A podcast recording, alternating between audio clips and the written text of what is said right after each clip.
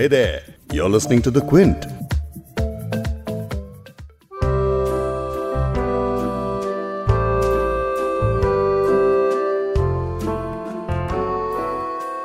किसी इंसान या चीज़ के नज़दीक आने की ख्वाहिश ही एक ऐसा जज्बा है जिसकी वजह से हर शायर शायर बन पाया है लेकिन इस शायरी से परे एक बहुत ही नफ्सियाती मामला है यानी एक साइकोलॉजिकल इशू है कि किसी के करीब होने की इस ख्वाहिश के पीछे हमेशा एक खौफ होता है और वो खौफ है अकेले रह जाने का, तन्हा रह जाने का।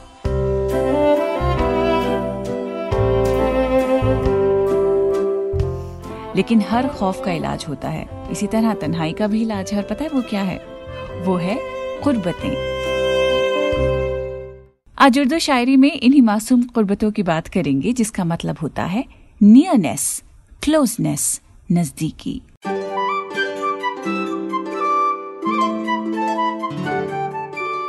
क्विंट और क्विंट हिंदी पर आप सुन रहे हैं उर्दू नामा और मैं हूँ फबीहा सैयद।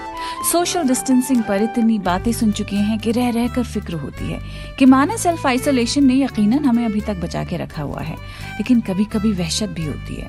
फ़िक्र होती है कि सालमी वबा के दौर में जो अकेला है, वो और अकेला महसूस कर सकता है। इनफैक्ट आज के वर्ड कुर्बत का आइडिया मुझे एक बहुत पुराने टीवी सीरियल का टाइटल ट्रैक सुनते सुनते आया। एक ड्रामा आया था नाइन्टीज में, उसका नाम था तन्हा। उसका टाइटल ट्रैक जावेद अख्तर ने लिखा था और बाबुल सुप्रियो ने गाया था। ना नो आप समझ गए कि मैं किस गाने की बात कर रही हूँ। देखिए तो लगता है जैसे ये जो दुनिया है, कितनी रंगी महफिल है। सोचिए तो लगता है कितना हम है दुनिया में, कितना जख्मी हर दिल है। वो जो मुस्कुराते थे, जो किसी को ख्वाबों में अपने पास पाते थे, उनकी नींद टूटी है और हैं वो अब तन्हा।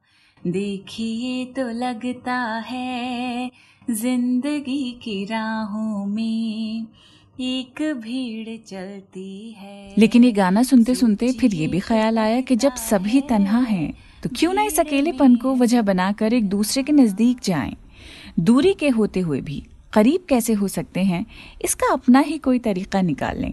वैसे बशीर बद्र बता रहे हैं कि यादों में बड़ी ताकत होती है तन्हाइयों का इलाज करने की। वो लिखते हैं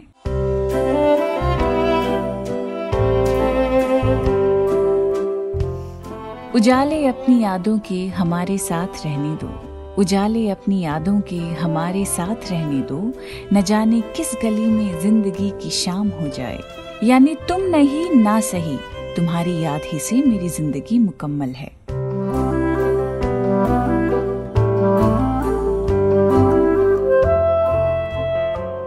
महबूब का ज़िंदगी में ना मिलना शायर की सबसे बड़ी ट्रेजिडी होती है। इसीलिए शायर को कभी न खत्म होने वाली कुर्बतों के सिलसिलों के ही तस्वुर से बड़ा सुकून मिलता है। मिसाल के तौर पर इस शेर में कुर्बत वर्ड नहीं है, लेकिन शायर अपने महबूब के नज़दीक आने की ख्वाहिश एक शिकवे से करता है। शकील बदायूनी लिखते हैं।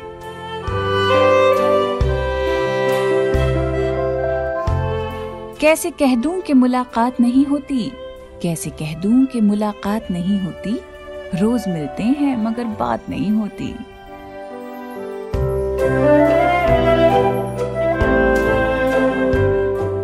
गुलजार साहब का ये शेर देख लें। इसमें एक याद है और दबे अल्फाज में मिलने की ख्वाहिश है, मिलने की आरज़ू है। वो लिखते हैं, मैं चुप कराता हूँ हर शब उमड़ती बारिश को। मैं चुप कराता हूँ हर शब उमड़ती बारिश को, मगर ये रोज गई बात छेड़ देती है।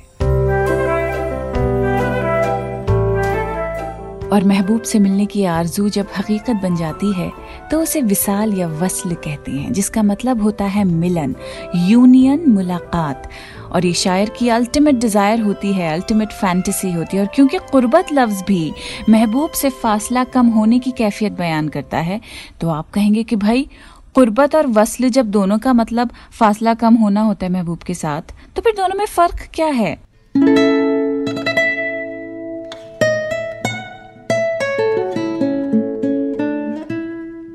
विसाल वो जिसमें मोहब्बत का जज्बा, शायर और महबूब दोनों ही महसूस करते हैं। ज़ाहिर सी बात है कि वसल को एक पैशनेट मोमेंट की तरह शायर तस्वुर करता है, जैसे कि इरफान सिद्दीकी का ये निहायत ही इंटीमेट शेर।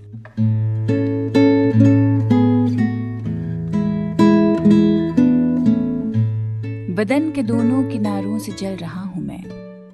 बदन के दोनों किनारों से जल रहा हूँ मैं कि छू रहा हूँ तुझे और पिघल रहा हूँ मैं।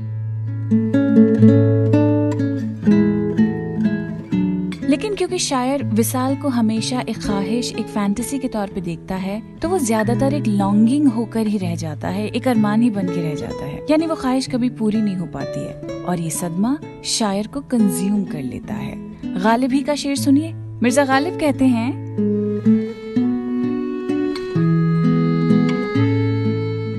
ये न थी हमारी किस्मत कि विसाल यार होता। ये न थी हमारी किस्मत कि विसाल यार होता। अगर और जीते रहते, यही इंतज़ार होता।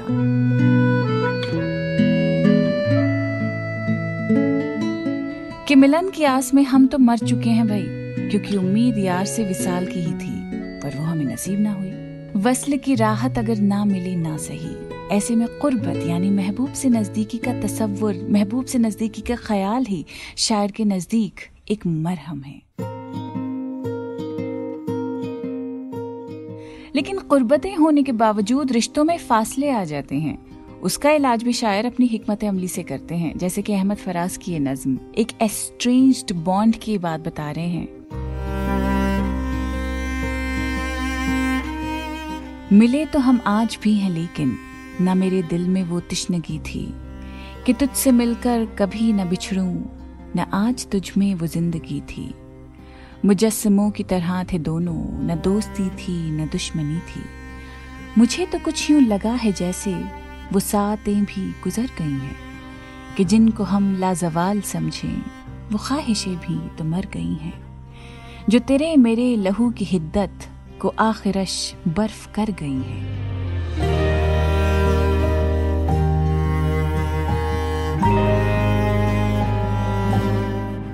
मोहब्बतें शौक की चट्टानों से घाटियों में उतर गई हैं।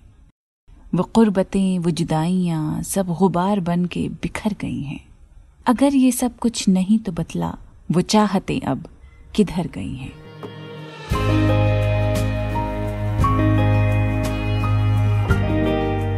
यानी कुर्बतें ही, नज़दीकियाँ ही हमेशा सुकून का बायस, यानी सुकून की वजह नहीं रह सकती हैं। कभी कभी रिश्तों में फासलों की भी ज़रूरत आ जाती है। कासिम जलाल ने अपने शेर में तो ये कह ही डाला है, बिना ज़्यादा वर्ड्स का इस्तेमाल करते हुए। वो लिखते हैं, है जुदाई खुदा की एक नेमत, कुर्बतें जब वबाल हो जाएँ। नेमत यानी ब्लेसिंग, वबाल यानी आफत। यानी हर रिश्ता, हर मोहब्बत की एक साइकिल होती है। पहले तन्हाई, फिर कुर्बतों की ख्वाहिश, फिर विसाल यार और फिर एक दूसरे को कुछ ज़्यादा ही जान लेने की वजह से मोहब्बत का वबाल जान में तब्दील हो जाना। ऐसे में नजदीकियों में फासले अख्तियार करने का नुस्खा बड़ा ही मुफीद, यानी इफ़ेक्टिव साबित हो सकता है। कैसे? अरे, उस पर भी एक पॉडकास्ट पहले ही बना लिया था आपके लिए। जाइए जाइए द क्विंट क्विंट हिंदी की वेबसाइट पर पॉडकास्ट का पेज है। वहाँ उर्दू नामा का बाकायदा एक सेक्शन मिलेगा। अगले पिछले सारे के सारे एपिसोड सुन डालिए। लेकिन बस एक बात का ध्यान रखिएगा कि मोहब्बत की कई शक्लें होती हैं। फासला भी उन शक्लों में से एक हो सकता है। बस तनहा कभी महसूस मत करिएगा। मैं हूँ फबेहा सैयद और आप अपना खूब सारा ख्याल रखें। बहुत जल्द फिर से आपसे मिलूँगी।